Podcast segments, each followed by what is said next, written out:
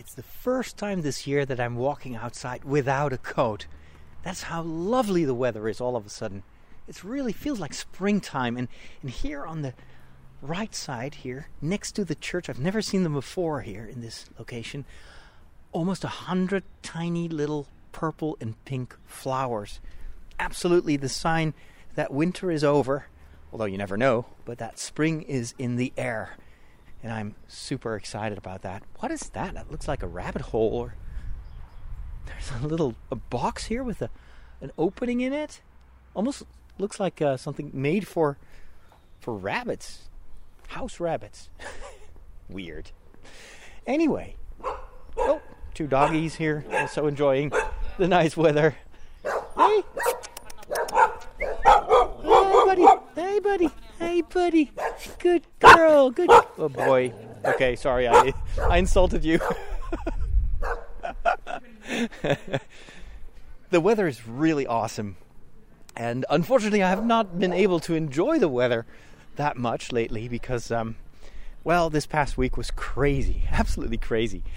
I seem to say that a lot these days, but this last week was in overdrive because of a number of things that happened. Oh, wow, here tiny yellow flowers also in the grass all over the place. I had I've not been outside. This is my first walk since I don't know, 2 weeks or something like that. No, I did record an episode of the walk last week. But this is the first one where I can really enjoy it weather-wise. Um, the the most important crazy thing that happened last week and if you follow me on Facebook or on Twitter you already know this is my mom got was hospitalized um, without warning I get a phone call from my sister, and she's like, "Did you know that mom is at the hospital?" It's like, "What?" Uh, my mom is 77 years old. Uh, so is my dad, but my dad, he actually looks his age. My mom, absolutely not. You would not believe that she's 77. Very uh, energetic, and, and I don't know, like uh, it's, it's probably the Chinese influence or something like that. But she doesn't look as if she's in her 70s. But she was hospitalized because of a severe pain in her chest, tingling hands, all the signs of an impending uh, cardiac arrest or heart attack. And fortunately, um, she went to see a, a, doctor, and the doctor immediately uh, called in and said, uh, "Lady, you're going to go to the hospital." And she's like, "Well, I've got to go home and get the car and see if my husband can drive me there." And he's like, "No, I'm going to call an ambulance. You're going there right now." And so she was brought to a neighboring town um, and diagnosed with uh, a blockage of two of her three main arteries, uh, almost blocked for hundred percent, which means that she was actually very, very close to having uh, a, heart attack. And fortunately, she um, didn't have to go undergo heart surgery. So uh, the, the, the next morning, immediately, she was hospitalized in in the afternoon and heard about it in the evening. So it was too late to to go there. Um, but the next morning, I went to see her, and at that time, the doctors didn't know yet what to do uh, whether she would need uh, heart surgery and a bypass operation, or whether they could just place a few stents and uh, uh do a, an angioplasty. That ultimately was what they did. Um, it was painful. Uh, it was uh, trickier than they thought it would be, but they managed to bring in the stents. And my mom is already home. It's unbelievable. So she's recovering now. my dad was at home for a couple of days without help um, and I visited him on the same day that I went to see my mom, and I realized that my dad is really lost if he doesn't have people to take care of him. He doesn't know how to cook. He doesn't even know how to make coffee. So, fortunately, um, it was only for a short time. But then my mom got home, and my my dad got um, a uh, got food poisoning. I mean, can you believe it? And now, so now he's a patient. So. Uh, but anyway, it seems to uh, uh, to go well for now, and and, and probably uh, this will heal r- rather quickly. And I've heard and I've seen it with parishioners of mine who that underwent the same type of uh, surgery. Um, that sometimes people feel 10 years younger because their heart gets more uh, oxygen again. And my mom also told me that her doctor had said, This is probably something that you've been suffering from for many years. That's a train, in case you're wondering. Always make an appearance in my podcasts. So uh, that reminds me of the time that I went to China with her, which was, I think, in 2013 or maybe even earlier, I don't remember, where she was already suffering from shortness of breath. And at the time, the doctor thought that it was, um, uh, what is it, COPD? So uh, it had to do with her lungs, and that's what she received treatment for. Turns out that diagnosis was completely wrong. Actually, she even back then, years ago, she went to see um, a ca- cardiologist, but he and he examined her heart, and her heart was fine. So he said, "Well, don't bother me with this. It's just probably your lungs." That's how she was diagnosed with COPD. And now it turns out that that first initial diagnosis was wrong, or at least the the uh, specialist should have looked at her arteries, which he hasn't done. And so last week, I almost lost my mom, which is crazy now that you think of it. And a great source of gratitude, of course, knowing that she's okay and she's going to recover and she's going to be probably going to be really, really well after this. But man, what a week.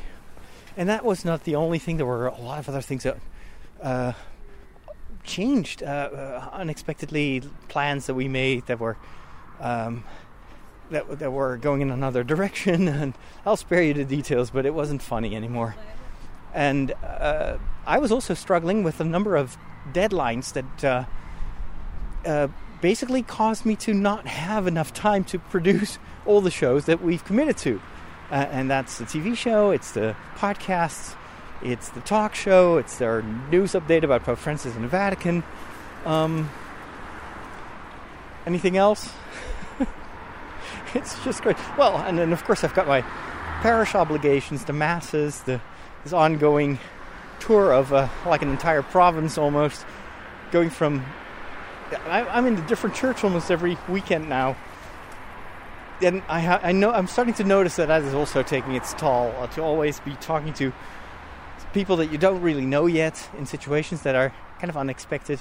Like the other day, I was at a mass and uh, they were reading the wrong readings, so that someone kind of didn't do his or her job, and so I got the readings from the fifth week of of Lent, and then it's like, what?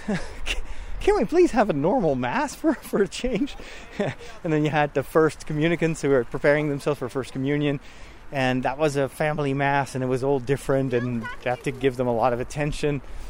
Um, I, I'm noticing that once you have so much else going on in your life, well, I don't really have the margin to deal with that. And I, I that?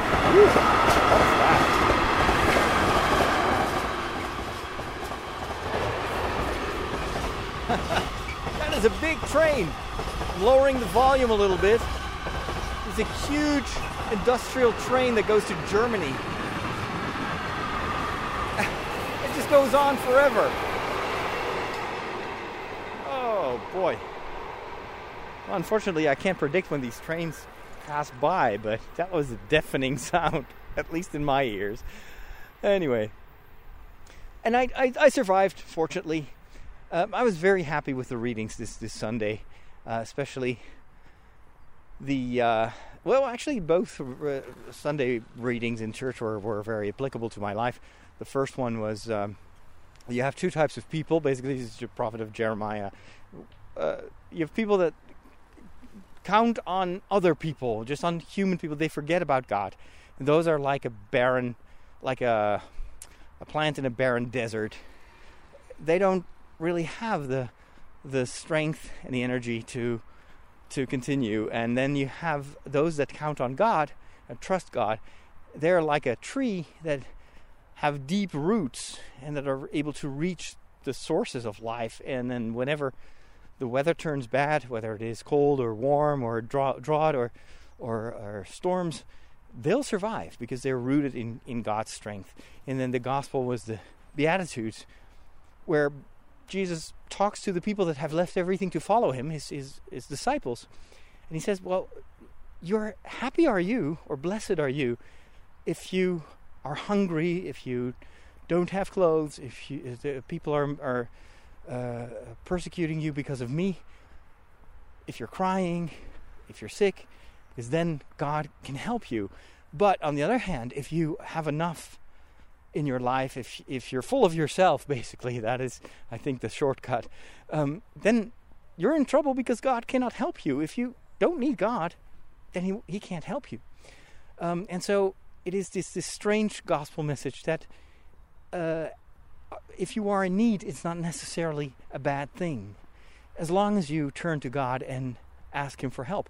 That is exactly what I've been doing, and I was so happy to see so many people have prayed with me for my mom, and uh, and I I'm I'm convinced that that helps, and it did her a lot of good afterwards to read those comments and to read those about those prayers on on on Facebook. I've got a very digitally savvy mom, and I think it will also help her in in the weeks to come. So that is an experience, and, and the strange thing is, the the more things were starting to go wrong the calmer I became. And almost as if my mind was sharper and was I was thinking with more clarity. So I, I was I don't know, I had to step in the role of the person who calms other people and and listens and encourages. And I had I found the strength to do that. And well, I, I believe that that is exactly what Jesus describes. If you are in need and you ask for help, you will receive that help. And so I was surprisingly calm. I had to work hard on the like a deadline uh, for for TV. Back then, I uh, when I was confronted with the this request of, of producing another three episodes that were actually sch- scheduled for later in the year, or later at least in this these first few months of the year, and uh, all of a sudden uh, I didn't have time to go out and film new new documentaries. I, I thought, well, maybe I can just take some of the material that I shot during one of my vacations in France. I went there with uh, the usual suspects, Father Henry, Father, Father Harry, and Father Michel. And uh, a couple of years ago, we went to the south of France, and we have been working as a parish priest, basically, for a couple of weeks there. And in return, as a thank you, the bishop uh, granted us hospitality in his episcopal palace. And so that was really, uh, really cool. That's uh, someone uh, making a phone call on his bike. Weird sounds all of a sudden behind me. So the um, and and I'd f- just filmed something. I, back then, I think I was doing my vlog. Because vlogging was still really hip and every and hip and new, and I thought that I should. That that was what I was going to do. This was way before I, I did my own television episodes, and so I did film everything with my Sony camera back then and I figured, well, perhaps I have enough material to just tell a story about that experience and what, what I learned from that time in France. It's not every year that I do that. And then that turned out to be so much more work than I thought because in in I was not talking to the camera in Dutch in any of that footage. I was saying a lot of things, kind of vlogging style, uh, it, this, this, was this was the time that, that Chris Pirillo was doing his thing of talking to the camera, and I figured, well, I, I got to emulate that, and so it's really, uh, I can't watch it right now, so I'm doing this quasi, I don't know, uh, like lose uh, a little bit, trying to be funny without really feeling it. it felt contrived and forced, and and it doesn't work. It's that on camera stuff where I'm just basically blabbing. None of that was useful. So, in order to still make it a story, I had to write a, a voiceover with that story for that that lasts for 20 to 22 minutes. And I figured once I have that story and I read that, then I can just put the image on top of that and I'll be done. Well, it turns out that that is not as easy as it looks. And so um, this this past weekend, I, the entire Friday I worked I think a total of 14 hours writing that and recording that voiceover. And then uh, on Saturday, I worked 12 hours, and on Sunday, after Mass, so it's like I've got two Masses and then start working at 2 o'clock, I worked another 12 hours. So it's 24 hours in total. That's insane. that's an insane amount of work. Um, I didn't enjoy it. If if if it hadn't been for the deadline, I would have enjoyed it. Let's put it that way, because it's it's great to see the footage from that time in France. It brings back a lot of happy memories because it was a wonderful time. It also made me think about, you know, that's I aspire to that life in France. You know, there's part of me that dreams about a life as a priest in, in those small villages. It's very romantic, and it's very much it was filmed in the summertime, so the weather is great, the nature is gorgeous, the people are super kind and super friendly and happy. Every time we show up, like it's the first time in months that they have a mass, so it's it's it's very gratifying, and so it made me think about well, if that's your dream life, what are you doing here in the Netherlands? are there things you can learn from that? And is this uh, should you make changes? And well, it's kind of a thought process that I've been going through for, for the past months now. It's like, how can I create more room in my life to be there in case of emergencies, like with my mom? Um, that I can enjoy the things that I do, put my attention to it, um, to have more time to do what I do, but do it well and do it with love and are there is there is there a possibility to create around that some extra margin to work on my health, to be outside, to go for a walk, to just have nothing to do, to read a book or something like that, or watch a movie. And so, like my, my movie subscription to the local theater is the Canary in the Coal Mine. If I haven't seen a movie in a month, then it's probably because I am too busy and too tired. And well, that has been exactly the case this February. So, a lot of lot of uh, uh, thinking going on while I was editing that episode, but nevertheless, I still, you know, I managed to finish it, and um, I thought yesterday. I'm recording this on Monday morning, on Monday afternoon. Yesterday, I was still thinking, you know, I haven't had a single moment for myself this weekend, so I'm going to take the day off on Monday. Uh, you know, notwithstanding that there was a lot of work that had to be done, uh, we have the, the talk show, the weekly talk show that we film front of a live audience on Thursday, and then that has to be edited. And that's a ton of work because we're still working out the the the quirks. We're, we're trying to improve the uh, setup every week.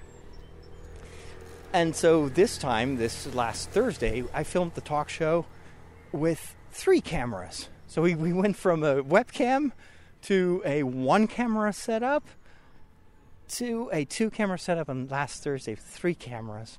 Um, it looks amazing. I mean, I'm so happy and ex- excited that in four weeks we've been able to reach um, a quality, both of the image but also the conversations. The guests are are, are getting better and better, thanks to uh, the fact that we now have someone who is actually producing the guests and does a take in uh, talk and, and writes down the questions for our interviewer.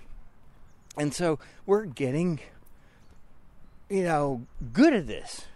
And of course, there are so many more things on my wish list, but I'm already, I couldn't be happier with the results so far.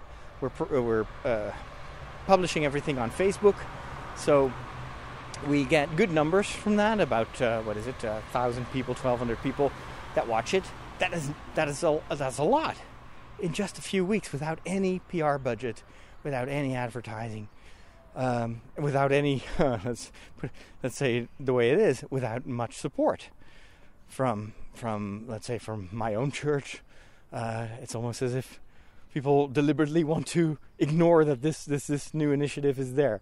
But we're in it for the long run. I know that from experience that in social media, YouTube, or whatever you do, it, you need time to build up an audience. There is no pill for this. There is no instant instant gratification in this in this game. And if you do get a uh, like a surprise hit, like the Star Wars trailer commentary that I recorded, then it's you peak, you have a million views, and then it completely disappears afterwards. So that's not it's not really interesting. I mean, it's fun, but it's it's not uh, that's that's not the way to do business on Facebook. It's all about building a relationship, and a relationship takes time. So I'm actually I'm thinking we're doing everything right. but then the only thing is when when there's one thing that that you know goes differently, like for instance my mom uh, being hospitalized, that is when you all of a sudden discover that you don't have any margin, and something's got to give. And this time, of course, family first, which means that the I have to find another time to edit that episode or to find help. Um, and, and, this is not easy. It's uh, to to find something that is affordable, uh, a person who can do this um, at a, let's say short notice. So we've been puzzling about that uh, for a while, and then this morning I wake up and I've got this feeling like I got to go to work. I got to go to the office. I feel I feel actually quite fine. Um, strangely enough, despite the work that I've done.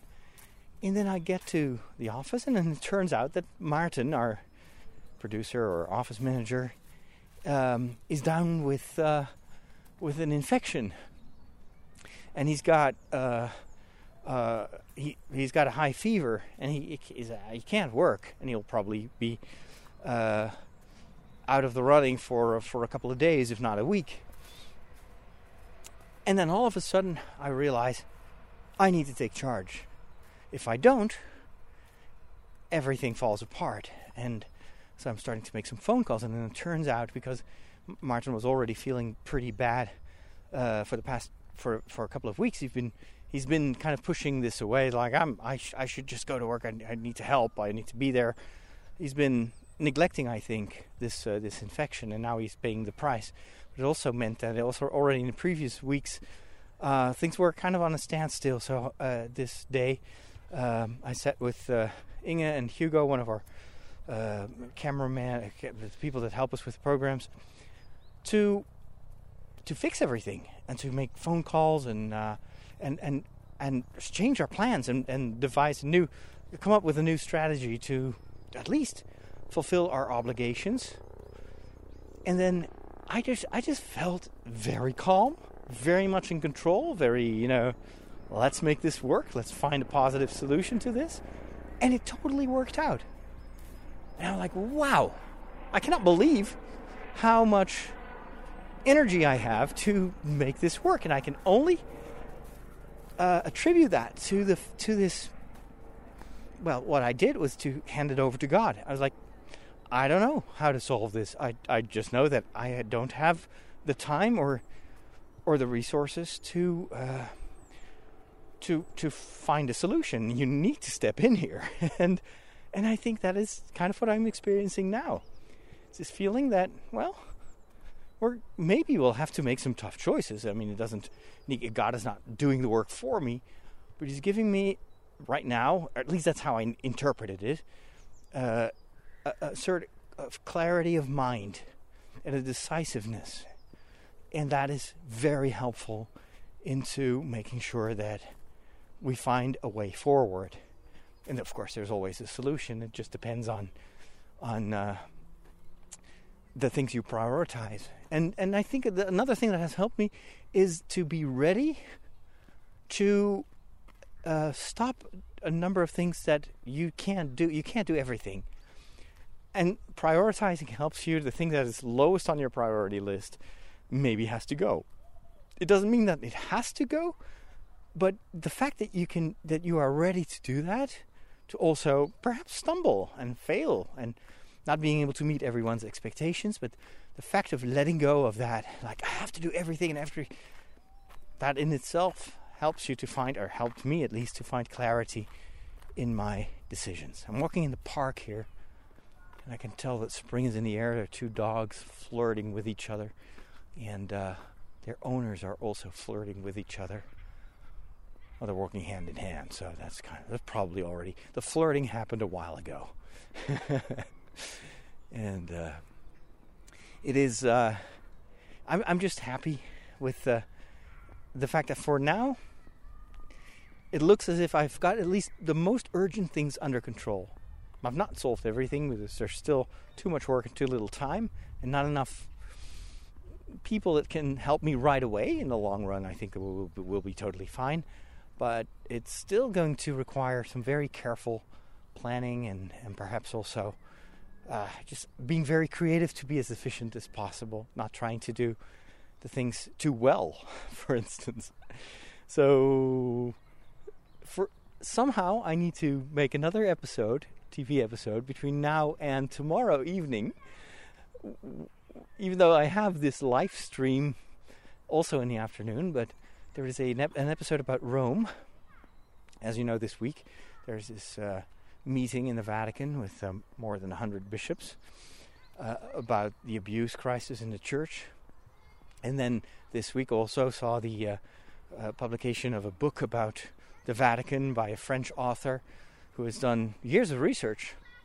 And I haven't read the book yet, but his theory is well, there are a lot of people in the Vatican that live a double life or have, uh, have strugg- are struggling with their own sexuality, and that is why they may actually be more um, willing to cover up things or at least not address the crisis because it m- might expose their own situation, which of course is a something that is a recurring theme of uh, of the homilies of uh, Pope Francis and in, in his addresses, where he's always admonishing people to not not fall for the temptation of leading a double life.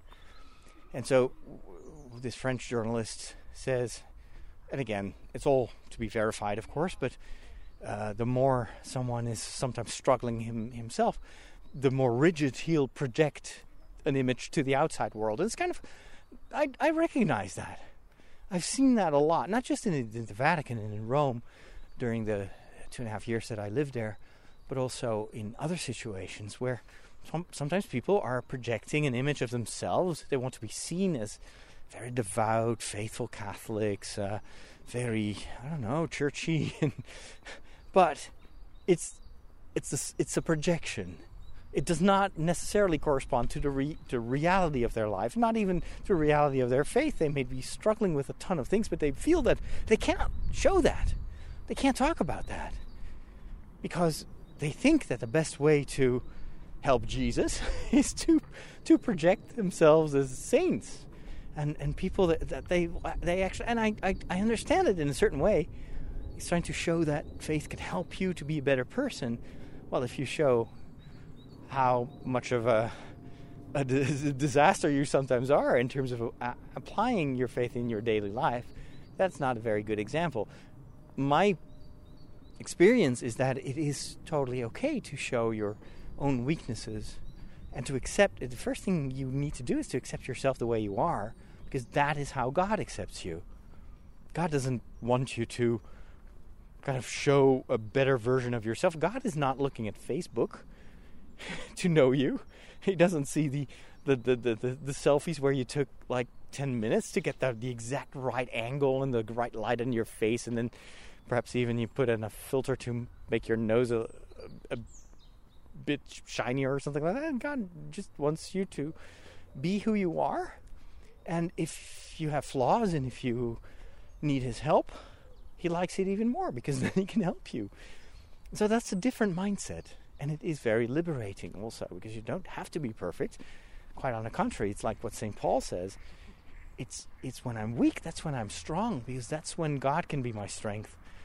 And it it, it requires a certain humility. The, the dogs are too far away now. They need some uh, they're probably causing more havoc. they're, now they're running towards the dogs. So they're clearly doing something that they're not supposed to do. Oh, now they come back. oh, I think there are other people walking their dogs, so that's always a tricky situation when you have multiple dogs that don't know each other walking in the same park. So, um, and and the the situation in the Vatican, the the things that they describe uh, in, in, the book sounds awfully familiar to me. Um, I've known people that have had very similar behavior to the type of behavior that the journalist describes. Where, um, and you would have different categories. I've also had a few really weird experiences myself with that that shocked me. Um, you'll have these mm, certain people and priests are just people. They're just like other human beings. They have their flaws as well. So you have uh, certain priests that are extremely rigid and very not just rigid for themselves, but very judgmental out of that. It's almost as if like you have to be perfect, like I am perfect. That's always when you know that that can't be the case because no one is perfect. We're not Jesus. We're not God. So the moment someone pro- starts projecting that, like, look at me, I know how you should live, and look, and if you don't uh, reach the same standards that I set for myself, then you're evil and you're wrong and you're going to hell or whatever. I've I've known priests that have that type of behavior subconsciously. I don't think that a lot of these people are, are trying to do that on purpose, but it's I think it's part of the same process. I'm not a psychologist, but I can imagine that it's the same process of like you're uncertain about yourself, you struggle with things yourself, and so you you you think that the solution is well, let's be even stricter. Let's let's set the bar as high as possible, and then what they forget is that yes, God wants you to set the bar high, but He also wants you to come to Him and to ask for forgiveness and to be humble when you don't reach that goal, when you can't meet those expectations, because God loves you anyway. And He wants us to have that same. Uh, that same look of mercy to the people that surround us always remembering that that person that you have that you're struggling with or that is annoying you or is living and making different choices in life that person too is a child of God and God wants that person to go to heaven and the best way to accomplish that is not by smacking the other one in the face and you're, you're good enough you'll never be good enough and you should do this or you should do that that is basically um, rejection and and you know from your own experience, I know from my own experience that someone who seems to tell you that you're not good enough and rejects you the way you are is the last person you want to hang out with or listen to or take advice from. So it's it's not helpful to have that judgmental attitude. And I've had that I've had that experience where sometimes I would get criticism from priests of tiny things that according to them I was doing wrong while celebrating mass or something like that. Or or that just love to uh, point out inconsistencies or a lack of knowledge. If it, uh, would would always find the flaws of other people, and I think I guess that some people like to point out other people's flaws or love it when other people fail because it makes them feel less bad about themselves. And and and of course that never that's a hunger that is never satisfied because you, if you don't love yourself if you don't accept yourself then you will always need new new people to compensate that with new targets of your ridicule or your correction and but it's not it's not a behavior out of love. It's a it's almost a, uh, the opposite. It's a, a behavior out of self-loathing. If you can't love yourself, if you can't accept yourself with your failures, it is very hard to love someone else and to accept someone else's failure. That is why Jesus says that the second commandment, the first one is to love God with everything you are and everything you have. The second one is love your neighbor as yourself. Jesus is very much aware that if you don't love yourself, you can't love the people around you if you are merciless for yourself, how can you have mercy for other people? So that is behavior that I saw. Also, definitely the strange compensation type of behavior of people that uh, may have same sex attraction. Uh, I've been in situations where you felt the tension in the air, where uh, you had a group of, of priests and they were almost flirting with each other. And that makes me, or with other people, I've, I've been in an airplane at one point with uh, a Monsignor, and he was, without shame, flirting with uh, this young, handsome uh, uh, steward, or what is it, the air, the air host, or whatever. And, and it was so shocking to me, the age difference, but also just the, the, the temerity of, of just, just it was just flirting. And it was totally inappropriate. And I was sitting there, I was like, oh my goodness. That, uh, What? That's not acceptable behavior in any situation, let alone if you are uh, a, a priest. It's just totally not acceptable, and and and really, I, I was I was shocked, and that happened with several people, several situations, and a lot of these priests that that, that displayed this behavior saw themselves as upstanding, faithful Orthodox priests. There's one time there was this priest who was like, "I'm going to pray the Vespers at the Vatican," and uh, I, I love to go there in my cassock, and uh, I, I, I, you know, I really I want to look good. And uh, did you notice my shoes? Don't never ask me if I notice anyone's shoes. I like I couldn't care less about shoes. Uh, good gracious me. I, I don't, like I'm looking at my shoes. I don't even know which shoes I'm wearing today. Uh, uh, uh, he was like, "Yeah, I've got these nice, these. He's got these golden. What is it? Clasp clamps on it, like gold, and he he paid a fortune for them. And it's like, oh, I, I love these shoes. Don't you like them too?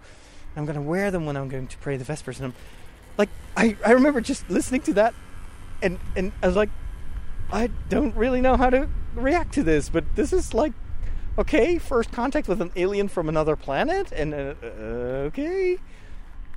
But immediately I was like, okay, so he's says he's going to pray the Vespers at the Vatican. You can pray the Vespers at home. I do it all the time.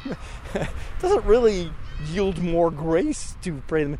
But I realized he's going there to show himself, to show his cassock, his pious behavior, his beautiful shoes. And and that may not be the best reason for to go to prayer. And Jesus is actually quite clear about that behavior. And I, I mean that in a certain. I'm, I do not want to judge people, and um, but it's it's. I, I think that Jesus really wants to help people look in the mirror. He says, just look at these certain people. They they just wear these beautiful robes, and they, they all try to outmatch others with the, their dignity. They like to be greeted as rabbis in the street. They're always praying in the on the corners of the street. Don't be like them. Jesus couldn't be more clear, and you know that behavior has not changed. There's still so many examples of that. So, the the one of the the scariest moments that I have experienced in the Vatican was um, I've heard stories about this and I've experienced this myself once. So I heard stories about some, some of my fellow priests who had been harassed, sometimes by bishops, sometimes uh, at the curia in the Vatican during a meeting. At the, that there is these, these, very touchy people. Um, that I can remember one one example of a priest that I know very well and he said there was so we were at this meeting, and then there's this, this priest, this Vatican official, a, a, a Vatican official or Monsignori, and he he was uh, kind of his behavior was weird, and and he could tell that the other person was trying to kind of flirt, uh, something like this. So he was like, "Oh, it's so warm here," and then, so he unbuttoned his uh, his priestly shirt. That already is like that's in, uh, that's not appropriate. In Rome, it's always warm. Deal with it. Um, and then he, like, I'm going to open a window, and then he passed this other priest and put his arm around the shoulders, like I like like caressing the shoulders of this priest. And I, I he, I remember this the, the the shock of that priest that I know well, and he's like, that is that was so inappropriate and it happened with other people present. That is not that's not appropriate behavior. This is getting close to harassment. So i know that story and then i've experienced myself as well in a meeting where i was invited at the vatican. Can't give you too many details because i again i don't want to you know uh, put people in the spotlight or whatever but it's just I, i'll try to describe it in general terms so I was in this situation where I'd never been before. I didn't know these people. I was invited by someone to join a meeting with other priests and a another Monsignore in the Vatican. It was in this beautiful palace. And it was very sumptuous. And I, I remember that this, this person from this Vatican Curia member was complaining that um, uh, he he didn't his house. I don't know. He had a conflict with someone. Basically, he was not happy with his home, and it really was a palace. It was so big. This could have featured in Game of Thrones. You know, it's you could you could easily house three dragons in that house, but it was yeah, it was not good enough, and then the people were doing. Uh, were not uh, helping him uh, to, uh, you know, of course, this house uh, it's uh, not good and it should be refurbished, and then they don't get don't get the permissions, and but there was also something weird about the other priests present. It's almost as the moment I, I was, or I was arriving way later than the other priests. Um, it was almost as if I was interrupting something. You, you feel that sometimes that you're not really welcome. It's like, huh, oh, I thought we were entre nous, you know? And they were all like very nicely coiffed, you know, beautiful hair, like these kind of, I don't know, fashion models almost, and nice cassocks, and they were having these sophisticated conversations. And all of a sudden, I show up, and it was like, okay, what, what's uh, what's up? and, like, and then this Curia member was also just weird. You could just feel I don't know. It's just that sometimes you feel like there's something in the air here that's not it's not supposed to be. Let, let me run let's see if I can make it to the other side of the road while the, the lights are green. Almost made it. And there we go. A little bit of exercise. and then there there was just this this type of behavior that is not really crossing any borders, not it's not harassment or anything, but you feel that there is this is on the verge. And that, that I felt it at, at the time, it felt like a, a threat to me. Literally, I was I was thinking I have to get out of here. This is there is something wrong with the situation, and it, it felt so weird to see it's all male, all the same type of young, good-looking priest, and this older Curia member that was kind of courting, courting them. That's how it felt. I may have been completely wrong, and I can't give you any like proof of, of the. But it just felt it was this gut feeling like there is something wrong about this situation, and I need to get out of here. And I remember I was out in the in the streets in the Via della Conciliazione, and I was just like shaking. I was like, "Oh my, god, what did just happen?" And there was there were some more signs that there that I won't go into detail again, but I and then when I so I when I hear these stories of this journalist, I'm thinking, yeah, I don't know about the numbers that he that he uh, uh, comes up with, like, uh, but this this is definitely something that I've seen with my own eyes, and I've experienced this, and so it's it's not complete fiction. This is not Dan Brown and I can also see that this is a problem. I've seen enough of this deviant behavior, and I'm thinking I've probably only seen the tip of the iceberg. And what shocked me the most, and continues to shock me, is this that that just just people don't think that there's a problem with this behavior. And I maybe because I'm from the Netherlands and we're very sens- sensitive about these issues, and also probably also my upbringing but you just feel that this is this is not moral, this is not good, and you should know better. If you are a priest, if you are trying to follow Christ, you know that this you, this is not behavior. Uh, this is this is confession material. And um, so, yeah, I can totally see that people are can maybe maybe be be blackmailed if this goes much further than I've witnessed. Well, then of course you become an easy prey for. Let's not forget Italy.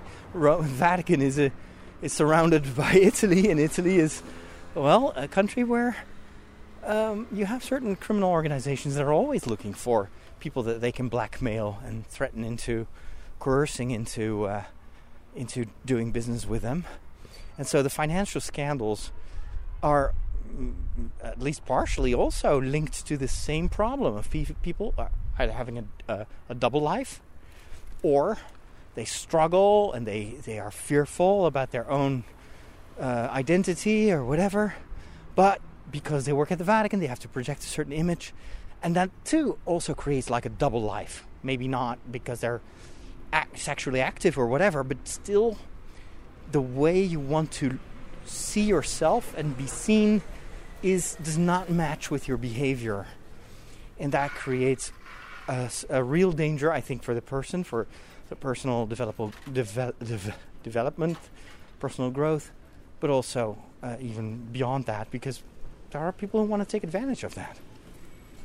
And so, what I would say is that you need um, you need people in the Vatican. First of all, I think you, we need to break through this male dominance in the Vatican and in, in the Catholic Church in general. it is not normal to have an organization that is this important and such a worldwide reach, where women are so undervalued and, and not represented in percentage wise in the organization. That in itself can create so many problems. It's not a healthy healthy environment. so that's the first thing, and that is solvable. It may may mean you have to create some new structures and so, but it is totally feasible to put way more women in the Vatican, and I think it is absolutely. Perhaps they didn't want to have women in the Vatican as a, because they felt there could be a threat to all those uh, uh, celibate priests. I would say, if this journalist is right, then you know what? You can put as many women in the Vatican as because their orientation is not towards women. Um, I say this with, uh, of course, uh, half joking, but I truly believe that this is an important step and an easy one. And then I, I think that we need more people in the Vatican that um, uh, that are there. I don't know the term in English, but it's like in a school where you have a confidant, you know, someone that you can go to, and you can you can talk about the problems that you face at work, but that person will not tell other people. They will. They're kind of like spiritual directors in a certain way, but they. I think they need to have a, a much more like uh, expertise in development wise, psych- psychological behavior, etc.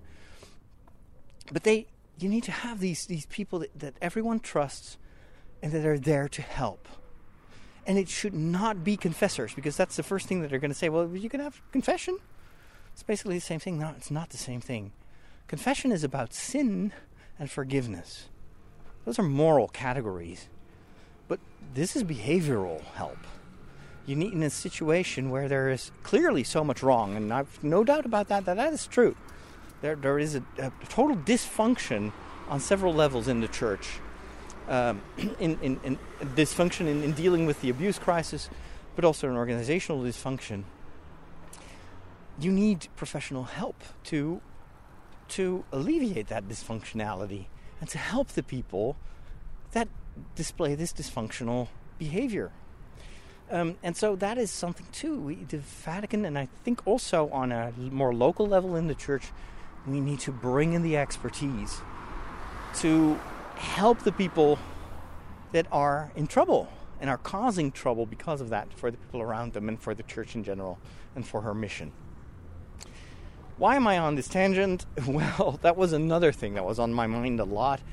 And I told my parishioners this weekend. Um, this is it's very important that we pray for this situation that we ask god to, to do what jesus basically tells us to do. If you are poor and this is also a, a, a basically poverty.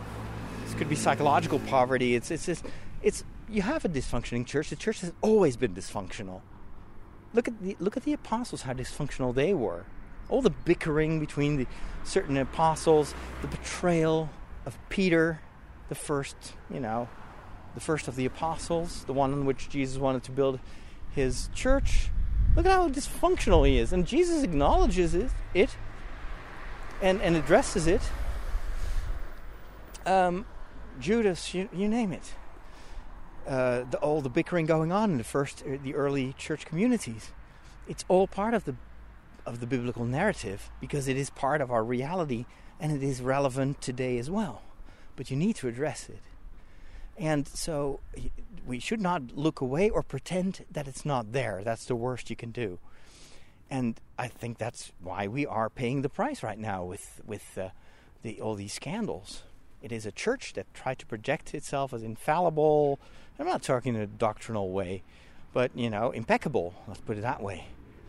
And instead of acknowledging that we're all sinners and we all need help, and we need God's help, but sometimes if we can, or often, we need to also ask professional help because we're just humans. We're human beings. So that was a lot of my mind, and I, I hope that in that I, we can have that same clarity of mind. Like in a way, what needs to happen in the church, I think, resembles to, to the procedure that my mom underwent at the hospital. You have arteries, like spiritual arteries, that are clogged up.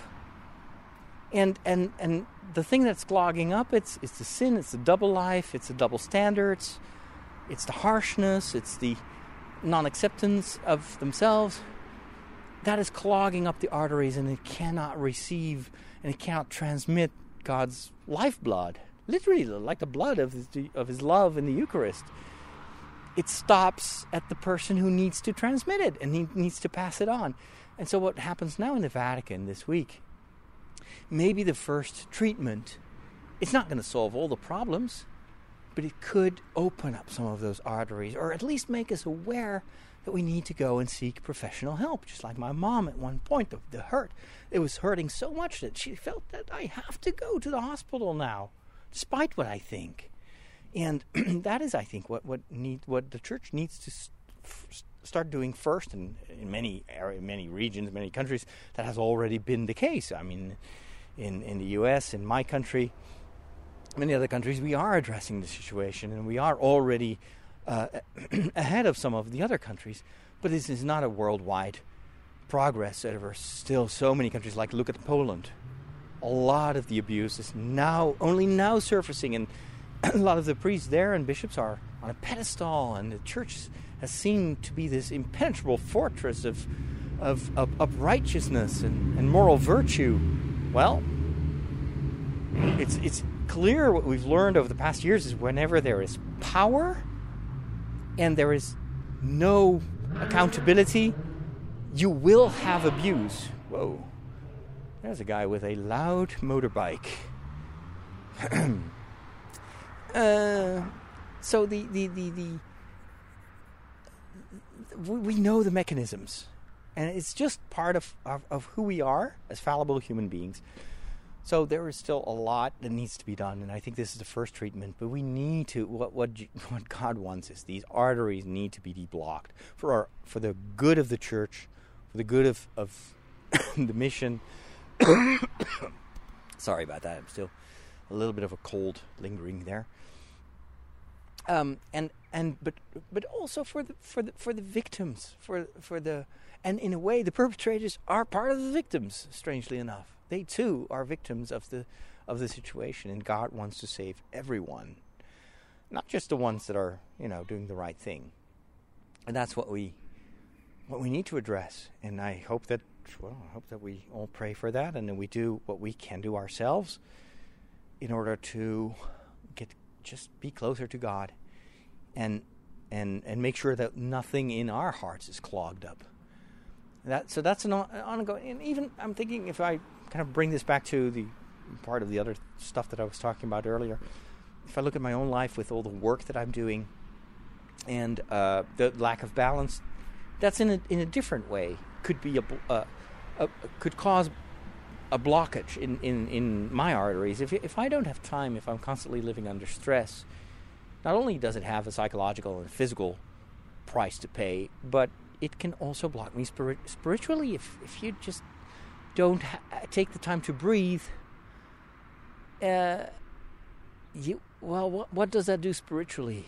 What does that do with my life of faith? Fortunately, for now, and I thank thank God for that. Is I think I've I've received extra grace to to carry me through this, but it still requires me to make structural changes in order to make life more balanced in the near future. And that demands courage. It, it requires me to dare to take decisions and uh, to, well, let go of this idea that I need to please everyone and I need to do everything that I thought needed to be done.